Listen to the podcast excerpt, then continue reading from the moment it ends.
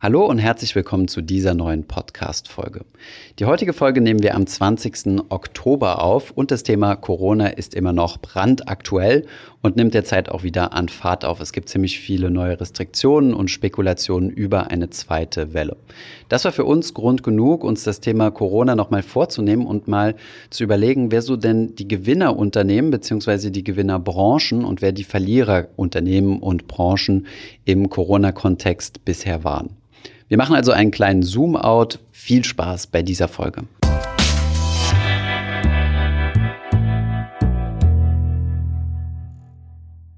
Starten wir jetzt aber mal mit den Gewinnern und Verlierern aus der Corona-Krise, zumindest bis zum heutigen Tag.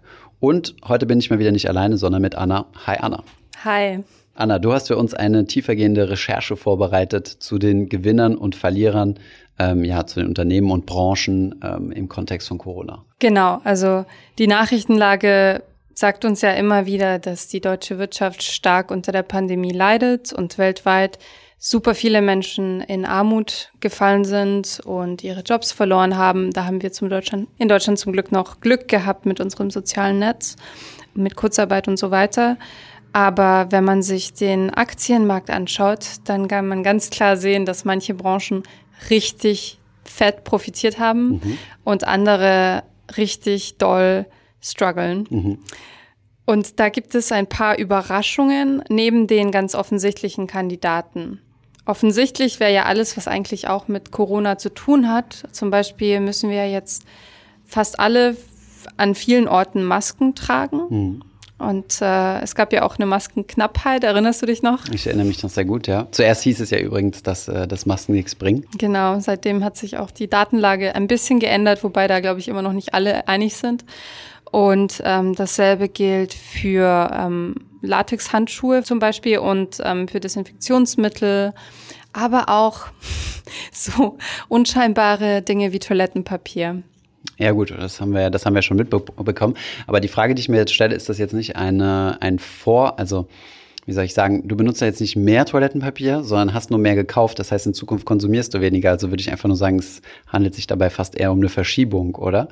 Würde ich auch erwarten. Ähm, ich fand die Zahl, ich habe dann nochmal recherchiert, aber echt beachtlich. Und zwar ähm, wurden von Februar bis März 2020 in Deutschland 700 Prozent mehr Toilettenpapier verkauft 700 Prozent, okay. im Vergleichszeitraum. Ja, das okay. ist schon beachtlich. Und äh, meine Mutter hat mir erzählt, dass sie wohnen in einer kleinen Stadt in Baden-Württemberg, dass dort jetzt auch schon wieder das Toilettenpapier ausverkauft sei. Ja, das habe ich auch gelesen, dass da jetzt äh, derzeit wieder, ähm, dass derzeit wieder gehamstert wird.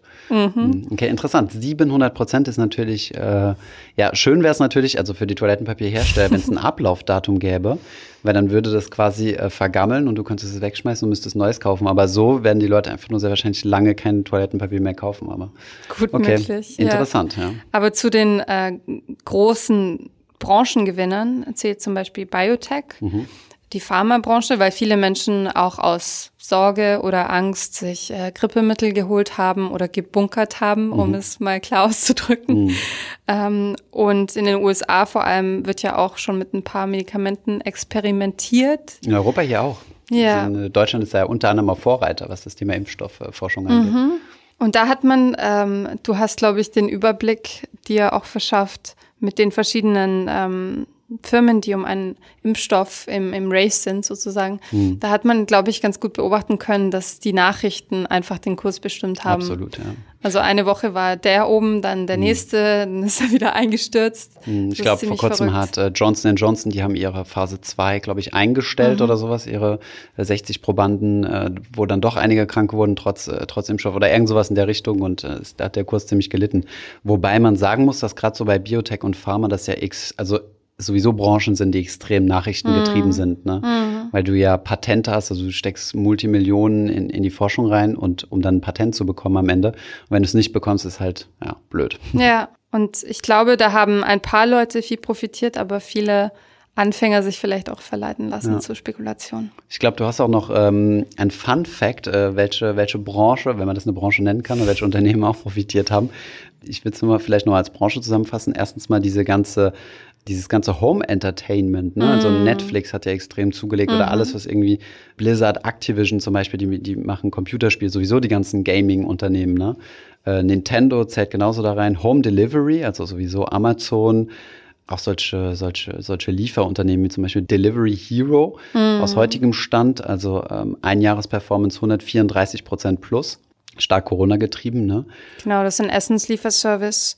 Ähm, was auch profitiert hat, ähm, ist HelloFresh zum Beispiel diese Essenskochboxen, ja. weil die Menschen natürlich aus Rücksichtnahme oder auch weil sie eben besorgt waren, zu Hause geblieben sind und vielleicht auch mehr zu Hause gekocht haben, ja. nicht nur Fertigessen bestellt haben. Hm. Also das ist ganz interessant. Und ich habe gelesen, dass ähm, eine große Supermarktkette, die auch ja. online äh, Lieferservice anbietet, zeitweise in Berlin komplett ausgebucht war und dass man da eben tagelang warten musste, bis man einen Slot erhalten Bis hat. man geliefert wird, beliefert genau. wird, okay. Ja. Ist das zufällig Rewe? Weil wir werden ja auch mit von Rewe beliefert hier. Okay. Habe ich heute Morgen den ja. Liefertermin verpasst, äh, wurde gecancelt. Mein oh. Sorry, gibt jetzt erstmal keinen Kaffee im Büro. Nein, Spaß, wir haben noch Vorrat. Wir haben gebunkert, gehamstert. Sehr gut. Ähm, also Tech, muss man zusammenfassen, ist über die ganze Bank weggesehen sehr gut durch die Krise gekommen, beziehungsweise hat sehr von der Krise profitiert. Auch Unternehmen wie Apple. Also Apple ist jetzt bei einem Höchststand angekommen und ähm, ist circa 2,1 Billionen Dollar wert. Hm. Kannst du dir das erklären? Also ich habe jetzt keine direkte logische Erklärung äh, für Apple, muss ich da ehrlich zu sagen, weil vielleicht ein MacBook, okay, um von zu Hause zu arbeiten. Mhm. Also du hast ja diese ganze Work-from-Home-Economy mhm. quasi, die jetzt aus dem Boden gestampft wurde mit ja. Zoom, Slack. Was haben wir noch? Ja, ähm, Microsoft natürlich, ne, mhm. ne, weil Microsoft ja auch Teams macht, was genau. mehr und mehr genau. benutzt wird. Ja. Ähm, das sind ja diese ganzen Work-from-Home-Applikationen. Und wenn du jetzt mal hier reinguckst, ich meine, wir benutzen so viel davon. Gut, Microsoft irgendwie schon, aber Slack haben wir, Zoom haben wir mm. nicht, sondern wir benutzen Google Hangouts. Teamviewer. Google ist, ist auch hochgeschossen. Google, genau, klar. Mhm. Ähm, also Apple konkret kann ich dir nicht erklären, habe ich nicht so genau verfolgt, aber ich glaube insgesamt, und das sagen auch manche Analysten, dass man eben jetzt in der Krise noch mehr den Shift von Old Economy zu New Economy mhm. sieht und spürt. Wobei die Frage natürlich ist, ob das jetzt nur ein Hype ist. Manche sagen auch, es ist eine Tech-Bubble. Mhm. Das kann ich nicht beurteilen. Ich bin keine Expertin. Aber ich freue mich über die Zuwächse, weil ich selbst auch weil in Tech, Tech investiert habe. Ja. Genau. Ähm, ich sehe das eher ein bisschen kritisch, ja, das Thema äh, mit krassem Tech-Übergewichtung. Ich meine, klar hat es irgendwo, hat es in der Krise profitiert, aber ich weiß nicht, ob das 100% gerechtfertigt ist. Aber vielleicht nochmal, um das Thema New Old Economy einzugehen, mhm. finde ich eigentlich gut, was du gesagt hast. Eines der Most Old Economy Unternehmen, wo haben wir es denn? Ist ja, oder äh, Branchen ist ja eigentlich das Thema Oil and Gas. Mhm. Ja, große Gasbricks, äh, verschmierte Männer auf Ölplattformen und äh, große Tanker, ja. Und ähm, da ist es ja in Corona-Zeiten richtig gecrashed. Ne? Das ist ja der, der Preis, teilweise war ja das WTI, also das äh, mhm. vergleichbare, das Gegenprodukt zum europäischen Brand, war ein Future-Kontrakt negativ äh, rentiert. Das heißt, ähm, wenn du ähm, einen Barrel WTI abgenommen hast, hast du dafür noch Geld bekommen, weil mhm. es Lagerprobleme gab. Stimmt, da gab es Nachrichten, ja. Jetzt werde mhm. ich dafür bezahlt, dass ich tanke. Genau. Ja, ja. Das einzige Problem ist, man muss halt in Texas sein und mit einem großen Öltanker vor Ort und das Ganze abnehmen. Das ist dann noch so ein bisschen die kleinen Feinheiten, aber ja. Und die ganzen Oil- and Gas-Unternehmen, also wenn wir jetzt hier mal aufzählen, Shell hat ja extrem gelitten, ne, weil mhm. ja immer ein, ein Dividendentitel ähm, hat die Dividende gestrichen oder zumindest reduziert, mhm. ich weiß nicht auswendig. BP, Glencore, Chevron, ähm, ExxonMobil, alle noch weit unter äh, Vorkrisenniveau. Und du also. hast gerade die äh, Zahlen vor dir, die Jahresverläufe. Haben die sich ein bisschen erholt? Kaum. Ja, also es gab einen ganz tiefen Dip, ne? Im März ist dann nochmal mhm. so ein bisschen hochgegangen, aber im Jahr, also die Jahrescharts sind alle minus 42, minus 43, äh, 42, minus 53, minus 41, minus 32 bei Glencore.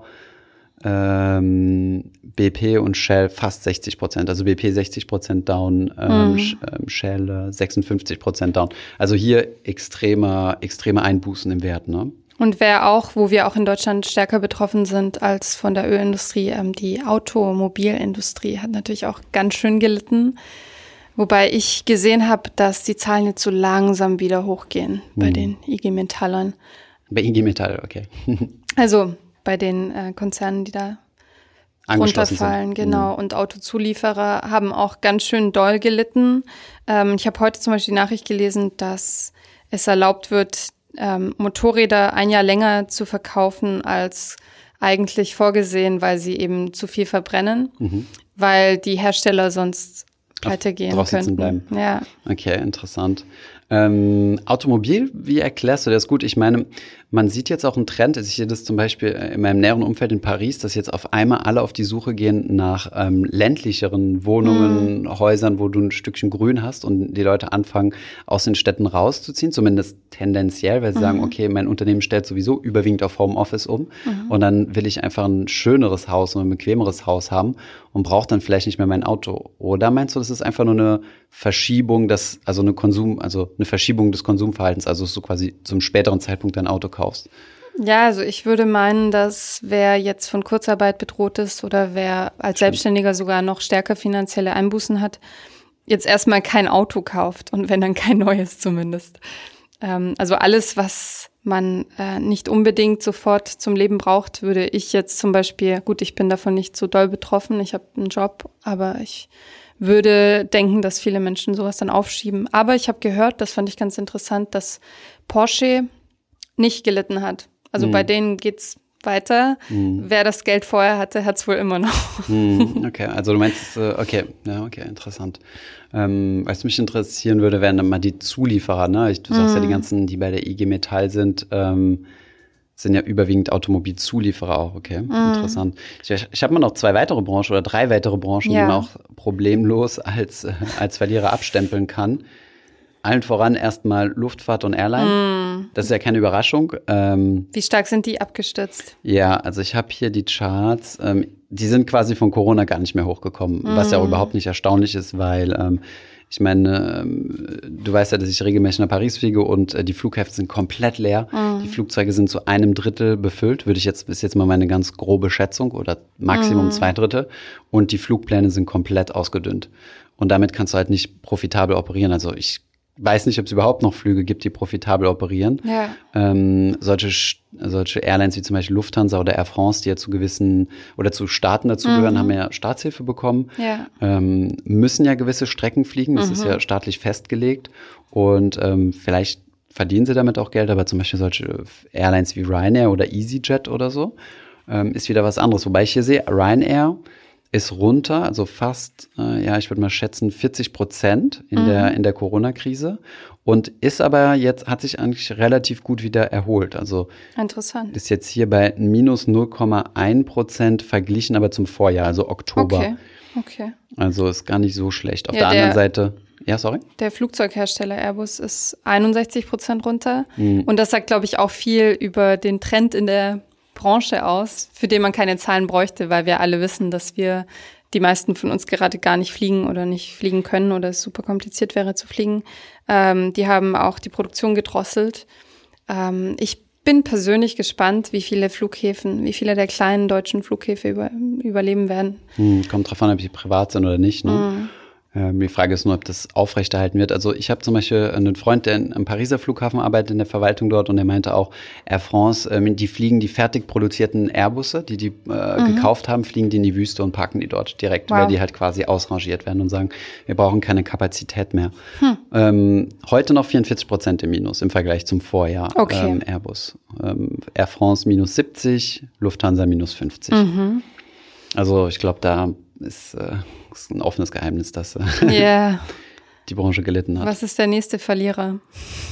Hotels mm. haben wir auch. Äh, Interkontinental, wobei 10% down, äh, während Corona fast 50, hat sich also ein bisschen erholt, was ich mir jetzt ja gut, ich meine, wir haben keine so harten Lockdowns mehr, ne, aber gereist wird, glaube ich, immer noch nicht so viel. Ja, und jetzt haben ja auch ein paar Bundesländer zumindest das Beherbergungsverbot gekippt. Für private Reisen. Manche haben es gekippt, manche haben es aber. Ähm, also ich glaube, da kommen noch harte Zeiten auf die? Tourismusindustrie zu. Ja, Hotelbesitzer wäre ich jetzt auch ungern. äh, was haben wir sonst noch? Urlaub und Event. Das wäre noch so ein, mm. so ein dritter. Dazu zählen zum Beispiel Norwegian Cruise. 70 oh, ja. Prozent down noch heute. Mhm. Also noch heute 70 Prozent, muss man überlegen, ja. Hast 100.000 Euro investiert, sind heute noch äh, 30.000 wert. TUI minus 73 Prozent. Wow. Borussia Dortmund ist jetzt auch in dieser Liste drin. minus 53, klar, die durften nicht spielen. Ne? Ja. Wobei die Fußballer wurden ja von der Politik sehr beachtet, sodass es möglich ist, dass sie noch ohne Publikum oder dann mit Publikum spielen können weil Fußball so ein wichtiges Hobby für uns ist. Ich muss auch ehrlich sagen, ich habe da mal einen interessanten Standpunkt gesehen und so. Mhm. Ähm, Im Endeffekt stehen ja diese ganzen Premier Leagues, also diese deutsche Bundesliga, mhm. die französische, ich weiß nicht mehr, wie die heißen, ich bin kein so Fußballer, ich auch ähm, zueinander in Europa in Konkurrenz. Ne? Also mhm. Also wenn jetzt und da gab ist ja der Aufschrei laut oder die, das Argument laut geworden, dass wir in Deutschland möglichst schnell die Bundesliga wieder eröffnen, weil dadurch können wir zum Beispiel ahead sein quasi ah, auf, äh, auf die Champ äh, nicht die Champions League, aber diese, die, die, die englische Bundesliga, mhm. die, die spanische mhm. und so mhm. weiter. Ich dachte, es ging nur ums Geld. Da, ja klar, da geht es ja auch ums Geld. ums Geld. Genau, weil du dann super hohe Einschaltquoten aus ganz mhm. Europa hast ne, und du mhm. damit quasi den deutschen Fußball besser positionieren kannst. Aber okay, die Argumentation war mir irgendwie schlüssig gewesen. Ja. Was ich ähm, auch eine interessante Zahl fand, ist, dass der Shopping Mall-Betreiber Deutsche Euroshop 53 Prozent abgestützt ist. Ähm, man muss ja nur mal in die großen Malls gehen. Also ich war neulich mal, weil ich was Bestimmtes gebraucht habe, sonst meide ich so große Kaufhäuser eher. Mhm. Ähm, ziemlich leergefegt, muss ich sagen. Und der Verkäufer, den ich dort getroffen habe, war auch ziemlich frustriert und meinte, ja, eigentlich sollten wir früher schließen und nicht bis 21 Uhr geöffnet bleiben. Da haben die meistens äh, Verträge. Also wenn du in solchen mhm. großen Malls signst, äh, einen Mietvertrag hast du Pflichtöffnungszeiten. Oh, verstehe. Ja. Um sicher zu gehen, dass nicht jeder irgendwie was anderes macht. Jetzt hat äh, Altmaier diese Woche aber auch angefragt, ob wir flexible Öffnungszeiten einführen könnten. Wir bei Finanzhaus, oder? Vor allem. ich glaube, wir sind schon relativ flexibel. Das stimmt. Aber ähm, um, um eben den Andrang auch äh, zu regeln. Aber ja, wir haben ja vorhin gesagt, dass Amazon zum Beispiel sehr profitiert hat und andere Lieferdienste und Online-Shops. Das heißt, glaubst du, dass sich unser Konsumverhalten durch diese Pandemie ändert oder ist das jetzt halt so lang, wie es geht und danach machen wir weiter wie vorher? Ja, also Konsumverhalten würde ich sagen ja, weil wenn du einmal auf Amazon bestellt hast, äh, dann kommst du, glaube ich, nicht mehr zurück. Mhm. Also zumindest ist das bei mir so. Ja, ich bestelle nichts mehr, nicht auf Amazon, was ich dort, was ich dort äh, leicht bekommen mhm. kann. Ich würde am Wochenende jetzt zum Beispiel auch mal shoppen gehen und ähm, bin in total überlaufene ähm, Kleidungsgeschäfte gekommen, wo ich dann gesagt habe, okay, das mache ich mir jetzt auch nicht mehr an. Dann habe ich ein bisschen auf Salando gesurft oder so. Wo ich mir aber nicht sicher bin, ist, was ja ziemlich viel proklamiert wird, ist, äh, dass sich das Arbeitsverhalten ändern wird. Und das sieht man auch an einer Branche, die wir jetzt noch nicht auf dem Schirm hatten, nämlich die Immobilienbranche. Mhm. Wenn man sich jetzt mal verschiedene REITs anguckt, also Real Estate Investment Trusts, ähm, das sind ja äh, Immobilienaktienunternehmen, die überwiegend, also in Deutschland, gewerbliche Portfolios halten. Du darfst ja in Deutschland mhm. als REIT keine Wohnimmobilien halten. Ähm, da sieht man auch, dass die nicht ähm, auf Vorkrisenniveau zurückgekommen sind. Das liegt halt einfach daran, und das haben wir auch mitbekommen im Austausch mit unserem ähm, Immobilienmakler, der, äh, der jetzt für uns äh, oder mit dem wir gemeinsam auf Bürosuche sind, ähm, wir haben nur leere Büros besichtigt, hm. die aber voll ausgestattet waren mit Bildschirmen und allem drum und dran. Und du hast super viele Firmen, die jetzt auf Homeoffice umgestiegen sind. Mhm. Und ähm, Pinterest zum Beispiel, das hat eine ganz ja. große Schlagzeilen gemacht. Die haben in Amerika ganz verrückt, also Multimillionensumme Abschlagszahlung an ihren äh, Bürobetreiber bezahlt, dass die aus dem Vertrag mm, vorher, vorzeitig verstehe. rauskommen.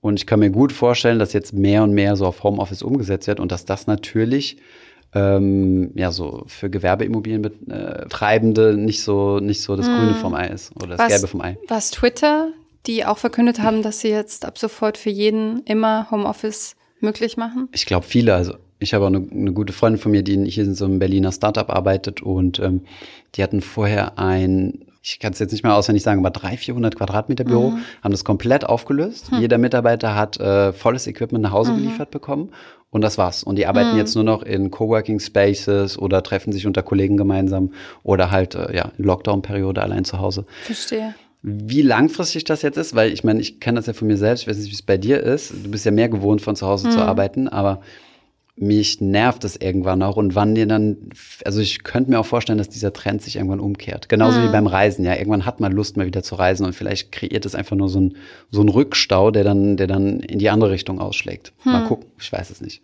Also ich rechne irgendwie schon damit, dass sich das jetzt langfristig ändert. Alleine die Politik spricht jetzt über so Dinge wie Recht auf Homeoffice, wie viele Tage soll jeder Mitarbeiter ins Homeoffice gehen dürfen. Dann habe ich aber auch wieder Beispiele im Kopf wie mein Vater, der eben nicht von zu Hause arbeiten kann. Kriegst du ein Fließband nach Hause geliefert dann, ne? Von Mercedes, wenn du bei Mercedes arbeitest. Das ist halt, ähm, ja, das ist halt irgendwie auch wieder so eine Klassenfrage auch, beziehungsweise ich meine, auch der, der gut bezahlte Chemiker kann nicht von zu Hause aus seine Laborpräparate hm. zubereiten oder untersuchen. Ja, oder ein Zugführer oder ein Taxifahrer hm. oder sowas. Aber Voll. naja, gut. Ich meine, let's keep non-political. aber was ähm, ich in dem Zusammenhang noch gelesen habe und was total Sinn ergibt, aber was ich vorher gar nicht so auf dem Schirm hatte, ist, dass Zeitarbeitsfirmen eben auch am Boomen sind. Doll gelitten haben. Ah, gelitten haben. Also ich habe ja ein Ach Beispiel so. zumindest, ja, sorry, Amadeus Fire minus 49 Prozent, weil es gibt ja nicht so viele neue Stellen. Hm. Vielleicht in ein paar Schwerpunktbranchen, aber über die Bank weg haben ja viele Menschen äh, Kurzarbeit und ähm, ich glaube auch, dass viele so freie Mitarbeiter als erstes gehen mussten und ähm, dann Klar, das eben sind ja die flexibel sind, ne? Deswegen genau. machst du ja das Zeitarbeit, weil ja. du sagst, ich habe, äh, ich möchte flexibel bleiben mhm. und dann reduzierst du halt als erstes die. Stimmt, ja, gute. Dasselbe übrigens für Agenturen, ne? Margin mhm. äh, Marketingkosten ist auch immer so das Erste, was gecuttet wird, ne? Weil ja. das kannst ja, ob du jetzt ein Werbeplakat aufhängst oder nicht, jetzt mal ganz provokativ gesprochen, mhm. aber auch Ads-Einnahmen äh, oder Ads-Ausgaben im äh, Online-Bereich ähm, sind ja temporär runtergegangen, ne? Ja. Da leiden natürlich Agenturen und ähm, ja, andere Dienstleister drunter. Übrigens auch Beratungen. Ne? Mhm. Glaubst du, also von unserem jetzigen Kenntnisstand aus wäre es ja richtig clever gewesen, im März einfach richtig viel Geld in zum Beispiel Tech zu investieren. Glaubst du, dass wir uns jetzt wieder so einer Phase nähern? Oder Casino-Aktien shorten. Hm. Äh, was haben wir noch? ähm, ähm, Cruiser-Aktien shorten. Oder was hättest du noch gehabt? Hotel-Aktien shorten, ja. Aber wie gesagt, sowas sind ja immer nur Spekulationen, ja. Ich meine, äh, klar kannst du auf einzelne Dinge setzen, aber ist das jetzt nicht in einer gewissen Weise antizipiert? Ich meine, ähm, die Prognosen, wann die ersten Impfstoffe hm. auf den Markt kommen, die gibt's ja schon seit längerem und die waren die seltensten Podas. Ich habe keine Pro oder ich habe keine Prognose gesehen, die ähm, nicht in, im Jahr 2021 war oder mm, zumindest noch stimmt. allerfrühestens Ende diesen Jahres. Aber dann ist es ja nicht für eine breite Bevölkerung, sondern mm. nur Personengruppen, die besonders äh, äh, riskant sind, zum Beispiel Ärzte oder so, mm. dass es keine Superspreader werden. Und ähm, von daher kann es gut sein, dass sowas in den Aktienkursen schon eingepreist ist. Ja, von der zweiten Welle sprechen wir auch schon eigentlich seit der ersten Welle von dem Risiko. Also Sowas weiß ich nicht genau. Ich würde da ja auch nicht drauf spekulieren. Ja. Du kennst meinen Investitionsansatz. Und, ähm, Sag mal nochmal. passives Investieren.